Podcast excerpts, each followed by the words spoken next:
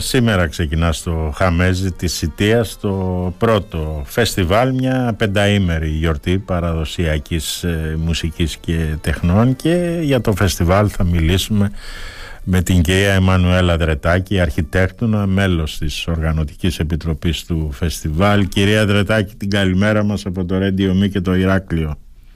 Καλημέρα σας. Ελπίζω να μην είστε αγχωμένοι εντάξει.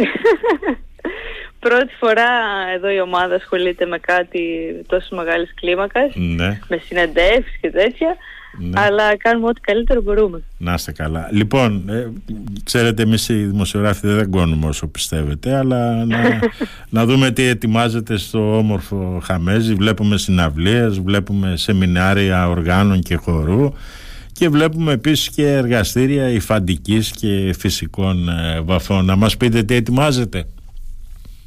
Λοιπόν, το, η ιδέα για το φεστιβάλ ξεκίνησε πέρσι, όπου πρωτεργάτες ήταν ε, κάποια παιδιά από εδώ από το χωριό, ναι. ε, που το είχαμε όνειρο αυτό το πράγμα να, να υλοποιηθεί και στο μέρος μας. Ναι. Γιατί είχαμε σαν έμπνευση και το Χουδέτσι που οργανώνει ο Ροσδέιλι και το Μέρονας, το Αμάρι, στο Ρέθυμνο. Ναι και θέλαμε να, και εμείς με έναν τρόπο να αναδείξουμε την τοπική μουσική που έχει μια ιδιαιτερότητα, ναι. η σιτιακή. Οπότε ξεκινήσαμε, ε, βρήκαμε καθηγητές να διδάξουν, ε, οπότε θα γίνονται σεμινάρια αυτές τις μέρες με παραδοσιακά όργανα. Ναι. Ε, θα γίνονται τα εργαστήρια, όπως είπατε, της φαντικής, των φυσικών βαφών, με πρόθεση στις επόμενες χρονιές να προσθεθούν και άλλες τέχνες παραδοσιακές και επίσης τα μαθήματα με τους παραδοσιακούς χορούς. Ναι. Και όλα αυτά εστιασμένα πάνω στο σιτιακό ιδίωμα. Ωραία. Να δούμε ποιοι είναι οι δάσκαλοι πρώτα απ' όλα στα σεμινάρια και να μας πείτε και πώς επιλέξατε αυτούς τους συγκεκριμένους δασκάλους. Βεβαίως. Λοιπόν, στο Μαντολίνο έχουμε την τιμή να έχουμε τον Κωστή τον Αβυσσινό, ναι ο οποίος και αυτός και ο πατέρας του παλιότερα ερχόταν πολύ συχνά στον τόπο μας και συμμετείχαν σε γλέντια και υπάρχουν και καταγραφές, ηχογραφήσεις. Το μαντολίνο είναι ένα, ένα παραδοσιακό όργανο το οποίο πεζόταν ε, κατά κύριο λόγο εδώ πέρα στη Σιτία. Ναι. Δηλαδή ήταν παραδοσιακές ζυγές να είναι βιολί, μαντολίνο, κιθάρα, σε αντίθεση δηλαδή με τη Δυτική Κρήτη. Ε, Μετά έχουμε τον Ανδρέα τον Αρβανίτη στα Πνευστά, ένας πολυτάλλοντος, παίζει πολλά όργανα. Εδώ πέρα θα μας διδάξει η Ασκομαντούρα Θιαμπόλη. Ναι. Ε, μετά έχουμε τον Γιάννη τον Λιναρδάκη, ο οποίος κατάγεται από το Χαμέζι, ζούσε στο Χαμέζι. Έμαθε από εδώ από τους ντόπιου μουσικούς ε, να παίζει το λαούτο. Ε, και θα διδάξει λαούτο πρώτη φορά σε φεστιβάλ στο, στον τόπο του. Ναι. Ε, έπειτα έχουμε το Μανώλη το Μοσχάκη, ε, ο οποίος μας έρχεται από τη Μυρσίνη, ένα πολύ όμορφο χωριό πολύ κοντά στο Χαμέζι, που θα διδάξει βιολί και αυτός έχει μαθητέψει δίπλα σε σημαντικούς βιολάτορες. Μετά έχουμε το Χάρη τον Παναγιωτάκη στη Λύρα, ο οποίος και αυτός έχει μελετήσει το τοπικό ιδίωμα και είναι ένας μουσικός ο οποίος θαυμάζουμε πολύ. Ναι. Ε, θα είναι ο Χάρης ο Μπάκας, ο οποίος ε, έχει ε, τρομερή δεξιοτεχνία και έχει μαθητεύσει δίπλα σε πολλούς τα κρουστά που είναι ανοιχτό για όλα τα κρουστά, όχι μόνο στο Σιτιακό Νταουλάκι. Ναι. Έχουμε τον Κάρολο το κουκλάκι στο Μπουλγαρί.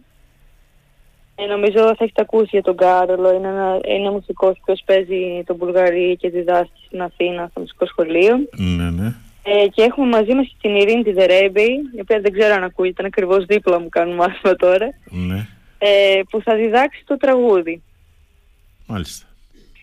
Μετά έχουμε τον Νίκο το Ρουσάκη στους χορούς, ο οποίος διδάσκει στο Λύκειο Ελληνίδου Δυσιτίας και με πολύ μεγάλη χαρά ήρθε να διδάξει στο φεστιβάλ μας. Παράλληλα θα έρθουν και χωριανοί να δείξουν ιδιαίτερα φιγούρες του Σιτιακού Πηδιχτού. Ναι. Γιατί το Χαμέζι θυμίζεται από πάντα για τους μερακλείδες, τους βιολάτορες, μαντοναδολόγους και τους χορευτές. Μάλιστα. Και έχουν εδώ ιδιαίτερα τοπικό ιδίωμα στο χορό. Οπότε θα έρθουν άνθρωποι μεγάλης ηλικία να δείξουν φιγούρες. Ναι. Και μετά στον Αργαλιό και στις φυσικές βαφές έχουμε τη Μαλαματίνα την Πλουμή που έχει πολύ μεγάλη πείρα από την οικογένειά της στους Αργαλιούς Και παράλληλα έχουμε δύο ε, νέες κοπέλες με πολύ όρεξη για την παράδοση και πάθος, τη Βενετία τη Γαλανάκη και την Αντωνία τη Δρετάκη, Ναι. Που ψάχνονται πάρα πολύ με την υφαντική και με τις βαφές και διάφορες άλλες τεχνικές που μαζί θα συμπράξουν να κάνουν αυτό το εργαστήρι. Μάλιστα. Και καλά, εντάξει, να καταλάβουμε για το εργαστήριο υφαντικής τώρα. Οι φυσικές βαφές πώς προέκυψαν αλήθεια; Λοιπόν, τα νήματα παλιά Ναι. τα φαίνανε από το μαλλί του προβάτου. Σωστά. Για να δώσουν το χρώμα στη, στο, στη, στο μαλλί δεν το αγοράζαν έτοιμο, Ναι. οπότε το φτιάχνανε. Ναι. Ε, υπάρχουν πάρα πολλά που δεν τα γνωρίζουμε φυσικά υλικά, τα οποία δίνουν χρωστικές, ε, που, αναπάντηχες Ναι. στο, στο μαλλί. Παραδοσιακά, πούμε, παλιά εδώ στην Κρήτη χρησιμοποιήσ- χρησιμοποιούσαν το ριζάρι για να δώσουν ας πούμε κόκκινο χρώμα. Ναι. Ε, τώρα τα κορίτσια με μελέτη που έχουν κάνει και στη σύγχρονη ε, παράδοση και από άλλες παραδόσεις στον κόσμο έχουν εισάγει νέες τεχνικές για το πώς μπορούν να βάψουν. Για παράδειγμα, ας πούμε, το κουκούτσι από το αβοκάντο, που ποιος το περιμένει, Ναι. δίνει ένα φοβερό έντονο ροζ χρώμα, για παράδειγμα. Μάλιστα. Οπότε ο σκοπός Ενδιαφέρον τώρα με τις αυτό. βαφές, ναι, είναι, είναι όντως πολύ εντυπωσιακό. Ναι. Και επίτηδες γίνονται τις δύο πρώτες μέρες τα μαθήματα των φυσικών βαφών, Ναι. ώστε μετά τα νήματα που θα παράξουν οι μαθήτες να τα χρησιμοποιήσουν στα εφαντά τους. Μάλιστα.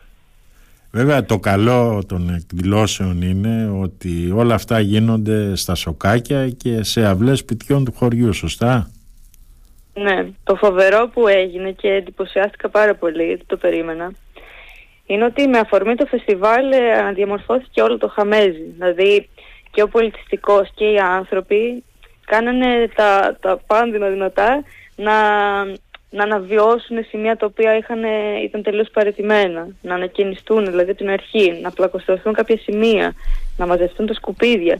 Τώρα την προηγούμενη εβδομάδα ήταν ε, εντυπωσιακό που έβλεπες τους ανθρώπους να σπρίζουν τα σπίτια τους. Μάλιστα. Οπότε να το κάνετε Οπότε κάθε όλοι- μήνα αυτό το φεστιβάλ για να, Κάθε είναι, μήνα να φρεσκάρουμε, ναι. για να είναι το χαμέζι όμορφο όλο το χρόνο. ναι. Τώρα συμμετοχή. Οπότε, ναι, πείτε μου. Ναι, πώς μπορεί κάποιος να πάρει μέρος τώρα στα σεμινάρια και στα εργαστήρια ενδεχομένως από κάποιους, από, εδώ, από τους ανθρώπους που μας ακούνε, από τους ακροατές μας αν ενδιαφερθούν για να πάρουν μέρος σε αυτά τα σεμινάρια και στα εργαστήρια. Ακόμα και τώρα μπορεί να συμμετέχει κάποιος. Ναι, Τώρα σήμερα ξεκινάνε πρώτη μέρα τα σεμινάρια. ναι, Υπάρχουν δύο τρόποι να γίνει η εγγραφή, ιδι- ιδιαίτερα σε αυτή τη φάση που έχει ξεκινήσει το φεστιβάλ.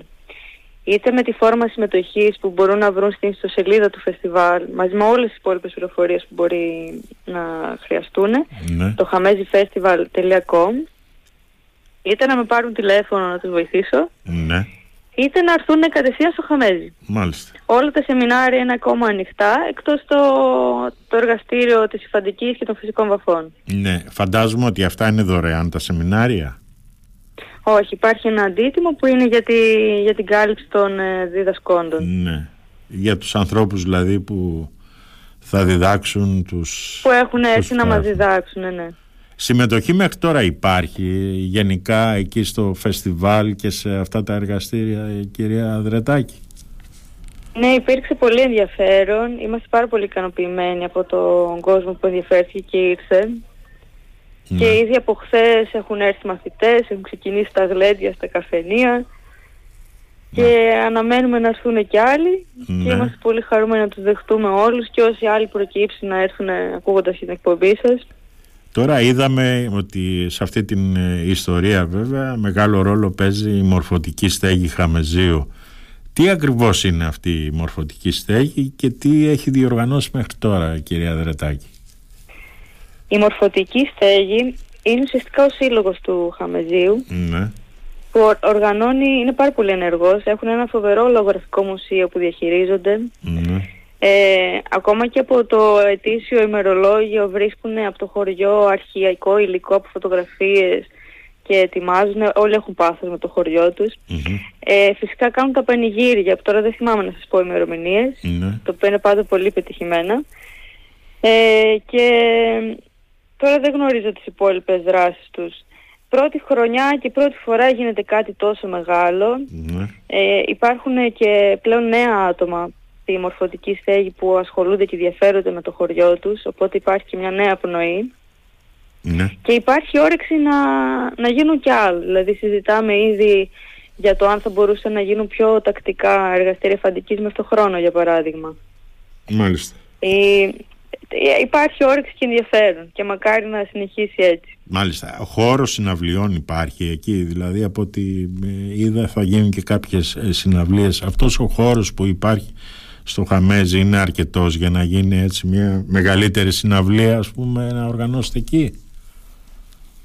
Μεγάλη συναυλία δεν νομίζω να χωρούσε γιατί είναι αμφιθεατρικό το χωριό οπότε δεν υπάρχουν μεγάλοι χώροι. Ναι. Πέρα από την αυλή του σχολείου που γίνονται και τα πανηγύρια Μάλιστα. που έχει μεγάλη χωρητικότητα. Μάλιστα. Ε, όσο για τις εκδηλώσεις για να το αναφέρουμε που είναι ανοιχτές προς όλους ακόμα και αν δεν συμμετέχει στα μαθήματα Ναι.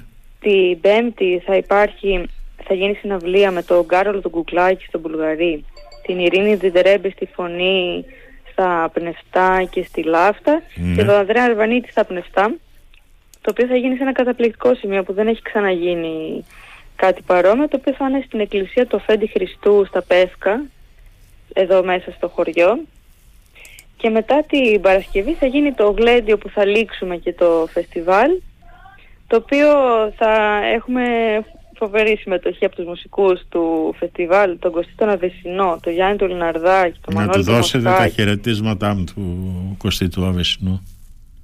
Θα του το δώσουμε. και είναι ο Χάρης Πανιωτάκης Λύρα, Χάρης Μπάκας και επίσης ο Γιώργος Ψαράκης Μάλιστα.